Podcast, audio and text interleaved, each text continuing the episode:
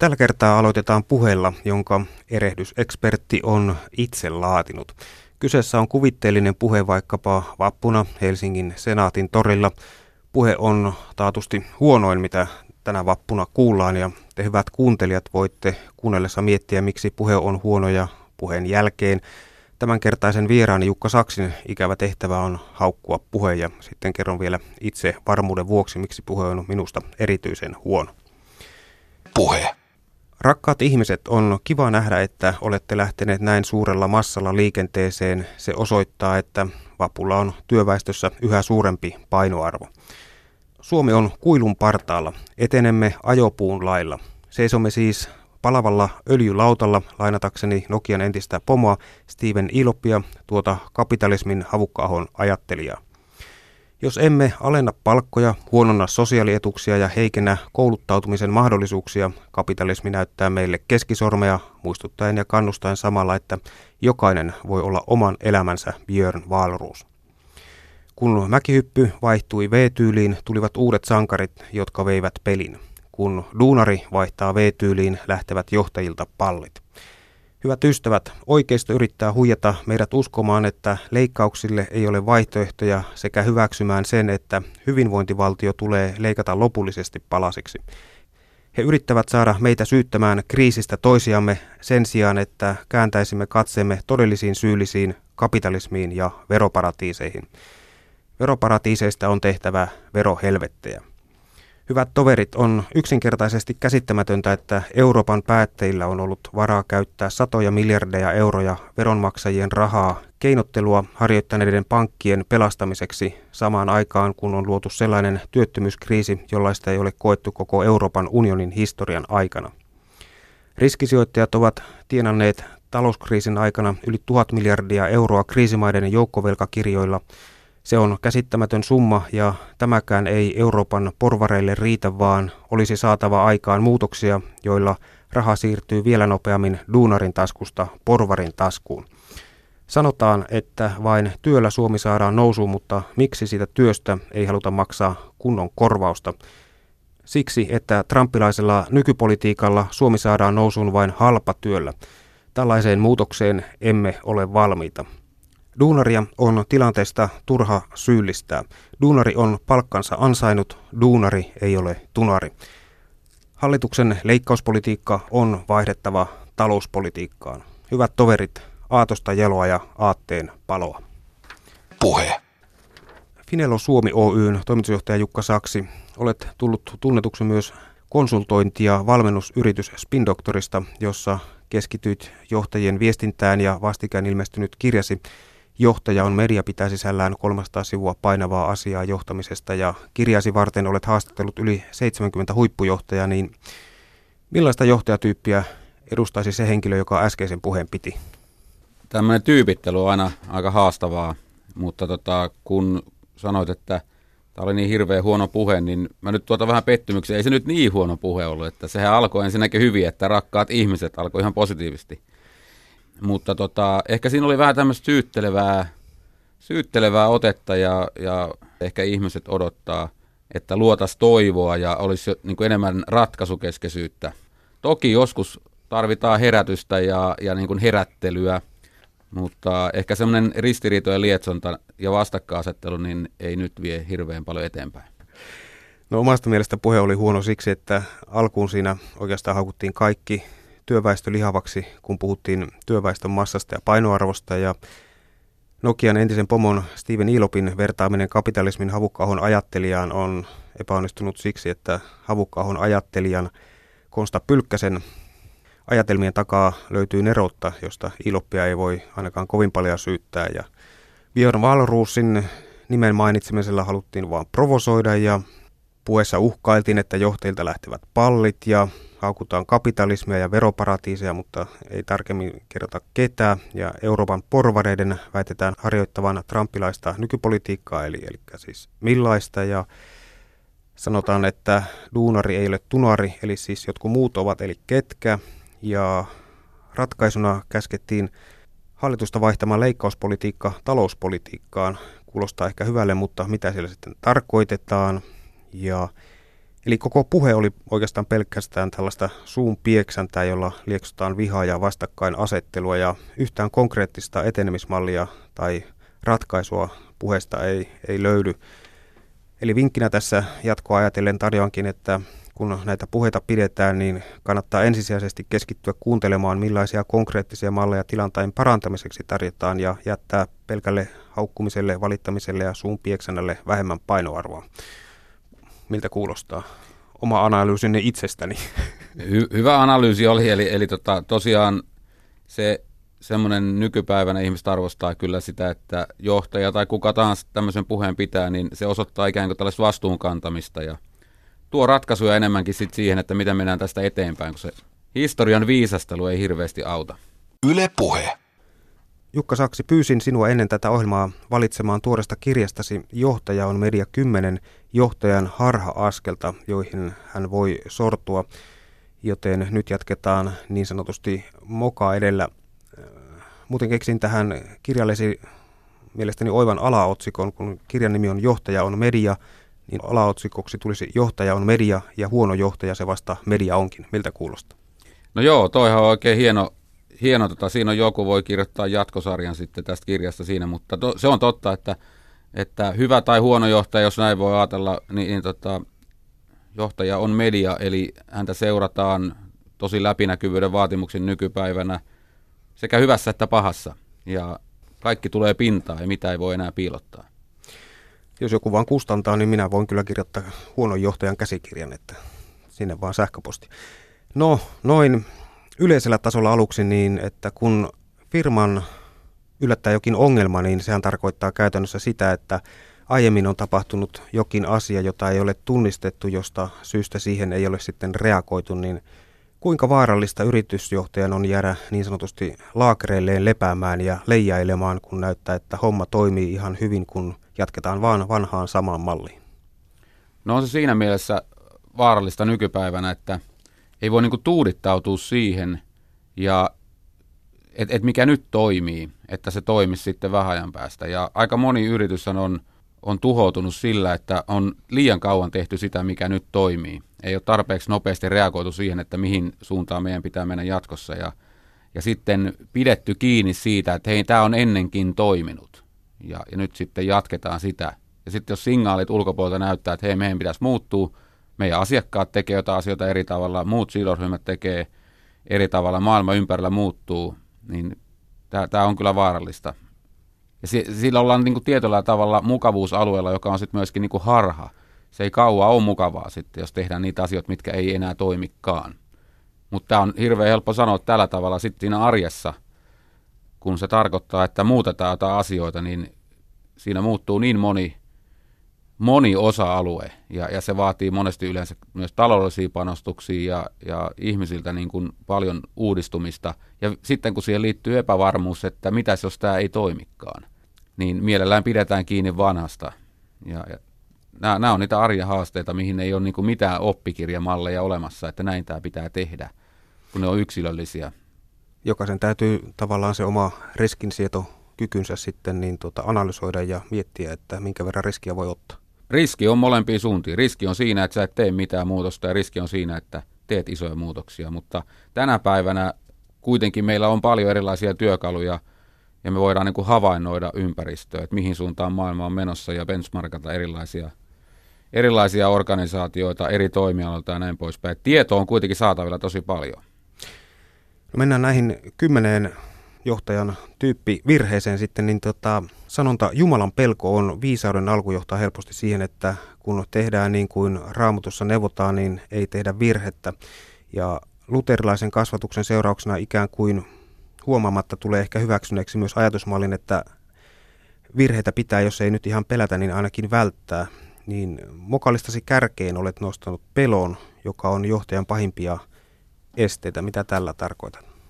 No joo, ensinnäkin tuohon, niin kun, että virheetöntä ihmistä ei liene ole, mutta tota, semmoinen, niin että pelätään virheitä, niin se on tosi vaarallista siinä mielessä, että pelko ei saisi koskaan ohjata, ei varsinkaan johtajan tekemistä, mutta ei mielellään kenenkään muunkaan. Eli pitäisi tiedostaa riskit ja sitten varautua niihin, mutta enemmän niin pelon sijaan ohjautua uteliaisuudella. Ja koska pelko se tappaa luovuuden kuitenkin, ja nyt tässä ajassa, jos joskus, niin me tarvitaan luovuja ratkaisuja ja, ja luovuutta, että miten me voidaan tehdä asioita pikkasen eri tavalla kuin ennen. Ja yllättävän niin kuin moni, mä oon kuitenkin satoja erila, eri niin kuin alan johtajia päässyt tapaamaan, sanotaan viimeisen kymmenen vuoden aikana, ja heitä paljon haastatellut ja, ja sitten tehnyt yhteistyötä, niin on niin kuin tiettyjä osa-alueita, missä johtajat saattaa olla niin kuin tosi varovaisia osa jopa pelkää, mutta ehkä joskus pelko on vähän turhan niin kuin rankkasana, mutta niin kuin tosi varovaisia. Ja tämä viestintä on yksi sellainen osa-alue, että siinä moni on tosi varovainen. Mistä se johtuu? Jaa, siinä on hirveän monta syytä. Mä oon listannut tuossa kirjassa niitä syitä, että miksi esimerkiksi johtajat on, moni johtaja on arka ottamaan uudenlaisia viestintätapoja käyttöön, niin yksi on ainakin semmoinen, että jos ei ole niin kuin oikein kunnolla evidenssiä siitä, että mitä hyötyä tästä mulle on tai mun organisaatiolla, niin ei haluta käyttää aikaa siihen. Sitten pelätään tällaisia niin kuin maineriskejä, että joku on sanonut jotakin vähän huolimattomasti, siitä on saattanut nousta aika iso juttu. Ja sitten saatetaan pelätä sitä, että mitä jos mä joudun semmoiseen oravan pyörään, että, että tästä tulee joku kohu, et, ja sitten ollaan mieluummin hiljaa. Mutta toisaalta ei sekään toimi sitten, koska ihmiset siellä ympärillä – varsinkin henkilöstö, mitä nuorempaa tämmöistä niin kuin Y-generaatio siellä on töissä, niin kyllä he odottaa, että johtajat niin kuin kertoo monin eri tavoin organisaation arvoja ja kulttuuria ja tavoitteita ja he niin kuin, ei he niin kuin arvosta semmoista, että, että ei uskalleta jotain tehdä, koska he itse monestikin nämä nuoret, niin ne, ne ei, ei niillä ole sellaisia rajoitteita, vaan, vaan se on heille niin kuin normaali elämää. Esimerkiksi tämmöinen, niin kuin, että monikanavaisesti viestitään ja haetaan impulsseja ympäriltä. No toisena kohtana tässä sinun Schindlerin listassasi on, että johtaminen ei ole yksin purtamista, vaan yhdessä tekemistä. Johtaminen on kuitenkin, se on palvelu- ja auttamistehtävä, ja sinne kulmahuoneeseen ei pitäisi jäädä yksin tekemään asioita, vaan tehdä sitä yhdessä. Ja mulla on semmoinen sanonta, ehkä se sopii tähän, että ei johtaja niin yksin saa aikaan oikeastaan juuri muuta kuin tuhoa mutta yhdessä voidaan tehdä ihan mielettömiä tuloksia, sitten positiivisia tuloksia. Että ne tehdään kyllä aina jollakin joukolla ja tiimillä tehdään niin kuin merkittävät ja mullistavat tulokset. Sitten puhut lähes urheilutermein toiston merkityksestä. Eivätkö asiat mene kerralla perillä? No ei ne useinkaan mene. Ja niin kuin tässä kirjassakin mä, mä kerron, kun mä haastelin Vehon toimitusjohtaja Kenneth Strönsholmia, niin Kenneth mun mielestä hi, ha, sanoi hauskasti, että Vehossa, kun 11 kertaa asioista on puhuttu, niin joku saattaa ajatella, että ehkä tästä joskus on puhuttu. Eli, eli niin kun asioita täytyy vaan monta kertaa jauhaa ja, ja tuoda niin eri kulmista ja vähän eri kanavilla ja ehkä eri ihmisten kautta esille, jotta se rupeaa juurtumaan, niin kuin, että ihmiset rupeaa tarttumaan siihen, että hei, tästä on joskus puhuttu. Sitten sanot myös, että ylimmän johdon on tärkeää ymmärtää digitaalinen muutos, mutta äh, missä määrin sitä voidaan todellisuudessa ymmärtää, kun lähes joka aamu, kun herää, ilmestyy älykännökkään jostain uuden tyyppinen appsi, eli joku, jonkun sortin sovellus, jolla markkinointia tai toimintaa voisi kenties tehostaa. Ja nykyään näitä televisiotakin pitää päivittää useampi kerta vuodessa, niin, niin tota, miten tässä digitaalisessa muutoksessa ja murroksessa voi pysyä mukana? No onhan se haastava, jos ajatellaan sitä, jos niin kuin helposti digitaalisuutta ajatellaan niin kuin tekniikkana tai teknologiana, mä näkisin se enemmän, että se on ajattelutapa. Eli siis ollaan avoimia uudelle ja, ja kuunnellaan, kuunnellaan niin kuin, että mihin maailma on menossa. Ja enemmänkin se on sitä, että niin kuin johtajien pitää pystyä elämään tällaisessa kahdessa ulottuvuudessa. Toinen on tämä fyysinen, perinteinen niin kuin kohtaamiset ja näin poispäin, ja sitten toinen on tämä digitaalinen. Ja näitä tosiaan tulee erilaisia uusia tuotteita ja, ja palveluita joka päivä ihan mielettömän paljon. Ei niitä kukaan pysty hallitsemaan. Oleellista tässä on se, että ylin johto, ajatellaan nyt vaikka johtoryhmä, toimitusjohtaja, hallitus – niin heidän tulee ymmärtää ja olla niin kuin hereillä siinä, että mitä nämä niin kuin digitaalinen murros ja mediallistuminen, mitä ne vaikuttaa mahdollisesti meidän yrityksen tulevaisuuteen ja miten esimerkiksi meidän asiakkaat muuttuu. Ja se asiakasymmärrys on suunnilleen, että mitä, nämä, mitä näillä murroksilla on merkitystä meidän asiakkaisiin, niin silloin tämä organisaatio voi omat palvelut tuotteistaan niin kuin sen mukaan. Ja kyllähän näitä osaajia ja tukea löytyy joka, jokaiselle johtajalle sieltä organisaatiosta. Ei itse näitä asioita tarvitse osata, mutta se iso kuva pitää ymmärtää. Ja tästä mä oon huolissaan, että tätä ei Suomessa niin kuin laajassa mittakaavassa ylimmässä johdossa ole ymmärretty. Ei ole otettu ehkä tarpeeksi vakavasti. No moni kokee olevansa korvaamaton ja haalii kaiken tärkeän tehtävän itselleen ja delegoi sitten vasta mahdolliset syntyneet virheet alaisilleen. Tämähän on aika käytännöllinen ja toimiva ratkaisu, mutta sanot kuitenkin, että ei ole. Miksi ei? No siinä mielessä just, että semmoinen niin mikromanageraus on aika vaarallista pidemmän päälle. Joskus tarvii ottaa niin kuin pikkuasioinkin ehkä kantaa jossain tilanteessa. Ne pitää niin kuin itse harkita ja niin kuin arvioida se tilanne, mutta pääsääntöisesti pitäisi ihmisten vastuu ja valta olla niin kuin tasapainossa keskenään. Ja mä oon kuvannut tässä kirjassa sitä sillä tavalla, että semmoinen niin perinteinen vanhan liiton yritys, niin silloin on tosi kapeat hartiat, missä jo, toimitusjohtaja on siellä ylhäällä ja se luulee tietävänsä kaiken, ja sitten alapuolella olevat ihmiset aina odottaa, että mitä sieltä kulmahuoneesta nyt käskytetään. Ja he taantuu siellä alapuolella, koska he ei voi oikein itse ottaa vastuuta. Ja se on tämmöinen spokesperson ajattelu, että ainoastaan toimitusjohtajalla on yksi totuus ja hän viestii ulospäin. Ja nykyaikaisessa organisaatiossa on leveät hartiat, jolloin se vastuu ja valta on tasapainossa jaettu sinne organisaation leveämmin. Ihmiset tietää, mikä niiden niin kuin tehtävät on. Ja tämä ei pala loppuun myöskään silloin tämä toimitusjohtaja, koska kaikkia asioita ei häneltä kysytä, vaan hän voi niin kuin vastuuttaa ja delegoida niitä asioita sinne omille johdettavilleen. Ja myöskin viestinnällistä vastuuta, että kun arvot ja tavoitteet ja kulttuuri on tiedossa – mihin yritys on menossa, niin nämä ihmisille voi antaa vastuuta myöskin viestiä asioista ulospäin. Ja kun me muistetaan, että eihän me voida kontrolloida ihmisiä kuitenkaan, että kaikki meidän niin kuin organisaation työntekijät esimerkiksi, nehän puhuu yrityksestä, yrityksen johtajista, haluttiin me tai ei. Ni, niin tuota, parempi antaa heidän tehdä se niin kuin omalla tavallaan, kun on nämä perusasiat, eli arvot, kulttuuri ja tavoitteet siellä pohjalla niin kuin käyty läpi. Silloin tulee vähän tällaisia niin kuin ylilyöntejä, mutta sehän on samalla ihan mieletön markkinointikoneistokin oikeastaan sille yritykselle. että siellä on niin semmoisia ihmisiä niin laaja rintama, mitkä kertoo sen organisaation tärkeimmistä asioista. No tuossa kirjassasi, Jukka Saksi, johtaja on media, niin tuota, kerrot myös, että moni harhautuu rakentamaan liiketoimintaa tuote- tai tuotantolähtöisesti. Onko se niin, että kun ratkaistaan ensin asiakkaan ongelma, niin tulee sitten tavallaan ratkaiseeksi myöskin sitten sen oman myyntiongelman? No kyllä se hyvin paljon siinä on. Tietysti haetaan, että mitkä ne asiakkaiden ongelmat on, mistä asiakas voi saada lisäarvoa, hyötyä, säästöä tai vastaavaa, niin se myyntikin on paljon helpompaa, kun niille on ikään kuin imua siellä. Pääasia semmoinen, että siinä että ollaan niin kuin nöyriä kuuntelemaan sitä että mistä ne hyötyy. Ja sitten vähän nöyryydestä lisää. Sanotaan, että media ei voi hallita, mutta kyllä sen eteen voi jotain tehdä, esimerkiksi pitää maineistaan huolta, mutta todennäköisesti helpommin sanottu kuin tehty.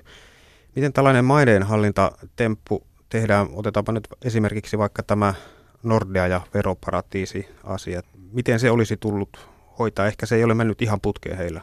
Mikä olisi ollut tavallaan se tapa viestiä tästä ikävästä asiasta? Joo, tämä on tosi haastava sillä tavalla niin kuin viestinnällisesti ja, ja muutenkin, koska näyttäisi, että se, että mennään niin kuin lain mukaan, mitä käsitys nyt on ainakin minulla, että esimerkiksi vaikka niin kuin Nordea on toiminut lain mukaan, niin se on tietyllä tavalla niin kuin minimivaatimus, mutta se ei välttämättä niin kuin kaikille sidosryhmille riitä. Et siellä on niin kuin asiakkaita, henkilöstöä, omistajia, viranomaisia, on erilaisia sidosryhmiä, jotka, joilla on omat odotukset siihen, että miten niin kuin odottaa, että esimerkiksi pankki toimii. Ja, ja nyt sitten Suomessa ainakin tämmöinen niin kuin terve nöyryys näyttäisi olevan tosi tärkeä. Eli se luottamus, se ansaitaan teoilla ja se myöskin niin kuin, se saattaa tosi helposti murentua. Ja jos yhtään on semmoinen niin kuin olo tulee sillä viestin kuulijalla, että, että nyt ei olla nöyriä. Ja tällaisessa pitäisi niin nopeasti aina arvioida, että miten vakavasta asiasta on kyse ja reagoida siihen niin kuin vakavuudella. ja antaa se mielikuva, että, että ei millään tavalla voi tulla niin kuin arroganttia tai niin kuin ylimielistä mielikuvaa, vaan, vaan semmoinen terveellä tavalla nöyrä, ei nöyristele, mutta nöyrä. Mutta periaatteessa se ei, se ei ihan viestinnässä riitä, että tullaan median eteen ja sanotaan, että on tehty lain mukaan kaikki oikein. Että ihmisillä on muitakin arvoja kuin pelkästään tämä laki. Meillä on erilaiset moraalikäsitykset ja, ja tota, sit niin kuin, että mikä on niin kuin eettistä. Ja nämä on esimerkiksi niin sijoittamisessa tosi haastavia. Tyyliin vaikka eläkeyhtiöt.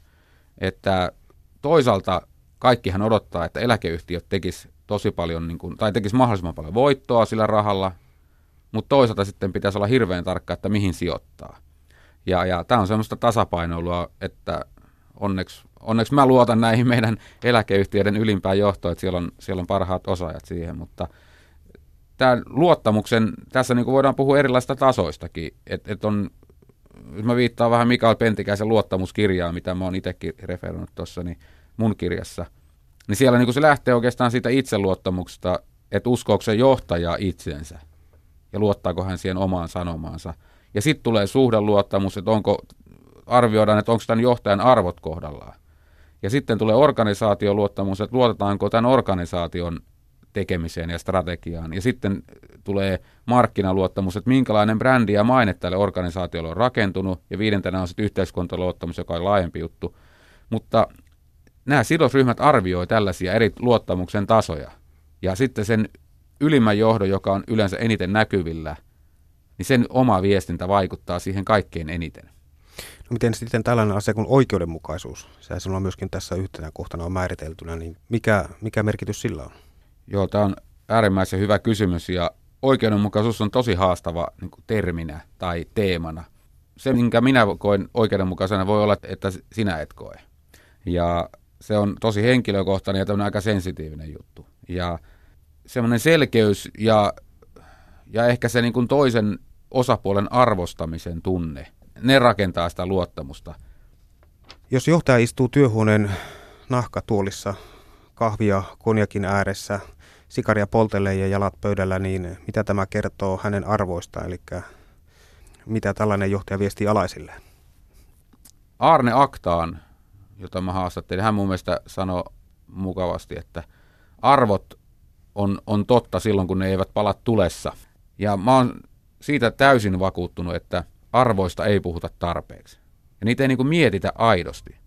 Mä oon kymmeniä yrityksiä sparrannut, missä mä oon sitten kysynyt ihan ensimmäisessä, kun ollaan vaikka johtoryhmän kanssa oltu siinä ja ollaan sovittu, että ruvetaan jotain asiaa kehittämään, niin mä oon ensimmäisenä niin kuin yleensä kysynyt, että mitkä teidän arvot on niin kyllä valtaosassa tulee nolo hiljaisuus, ja sitten joku rupeaa kaivamaan sieltä jotain PowerPointia, että mitkä ne olikaan.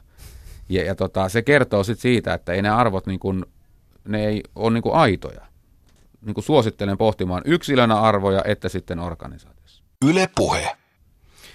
Ja kymmenentenä kohtana tässä johtaja on media kirjassasi Jukka Saksi mainitsi, että nämä diginatiivit niiden ottamista niin kuin tavallaan organisaatiossa keskeisempää asemaa, niin ei voi liikaa vähätellä. Ei voi vähätellä, ja täytyy muistaa, että nämä niin kuin nuori sukupolvi, niin ei siihen me kauaa, kun ne on niin kuin vallassa niin sanotusti, tai he, he rupeaa niin kuin ottamaan enemmän vielä vastuuta tästä yhteiskunnasta. Ja heillä on niin kuin tietynlaisia näkemyksiä, paljon avarampia, mitä niin kuin kokeneimmilla, jos niin kuin näin kärjistää tai stereotypioi. Ja silloin olisi niin kuin hyvä ottaa ne, ei mennä välttämättä niin kuin kaikissa asioissa sen mukaan, koska heiltä puuttuu taas tiettyä kokemusta. Mutta sitten se semmoinen avoimuus, rohkeus, niin kuin kyseenalaista asioita, niin se vaatii nöyryyttä johtajalta. Ja mun mielestä niin Maija-Riitta Ollila, ketä mä kanssaan haastella, aivan mahtava filosofi, niin hän oli mun mielestä hauskasti sanoa, että jos koet johtajana olevas valmis, niin sitten täytyy kyllä jäädä eläkkeelle. Että ei voi koskaan olla valmis. Ja sehän on niin mahdollisuus. No toisaalta kuulee tänä päivänä myöskin sellaisia vihjailuja, että olemmeko saavuttamassa somekrapulan, jossa kaikki on arvotonta, vaikka tietoa ja ajatuksia jaetaan enemmän kuin koskaan aikaisemmin. Mitä ajatuksia tämä herättää? Mun vinkki on sillä tavalla, että kannattaa miettiä ensinnäkin, että mitkä ne itselle tai sille vaikka omalle yritystoiminnalle on keskeiset teemat, jotka liittyy siihen, ja sitten miettiä, että no missä mit, millä areenoilla niitä keskusteluja käydään, missä meidän pitäisi olla mukana. sitä kautta löytyy myöskin ikään kuin ne kanavat ja tavat sitten toimia siellä. Ja, ja se voi olla, että ne on silloin, joillekin saattaa olla sosiaaliset mediat tärkeitä ja joillekin jotkut muut. Oleellista on, on siinä lienee kuitenkin se, että ainakin ymmärtää, mitä ne tarkoittaa ja miten ne vaikuttaa meidän elämään, miten ne vaikuttaa asiakkaisiin, meidän henkilöstöön ja sitä kautta, ettei jää niin kuin täysin ulos siitä. Jos ei yhtään puhuta, niin kuin esimerkiksi toimitusjohtaja tai johtoryhmän jäsenet ei puhu yhtään samaa kieltä kuin tämä Y-generaatio siellä työpaikalla, niin kyllä siinä väkistäkin tulee ongelmia. Ja sen takia mä suosittelen niin kuin haastamaan itseään ja vähän opettelemaan näitäkin asioita. Alertin toimitusjohtaja Pauli Aaltosetälän mukaan niin internet syrjäyttää kahden vuoden sisällä kaikki muut mediat globaalisti. Yritykset julkaisevat omia ohjelmiaan itse ja alkavat käyttäytyä kuten mediat. Aika reipas näkemys. Mitä ajatuksia herää?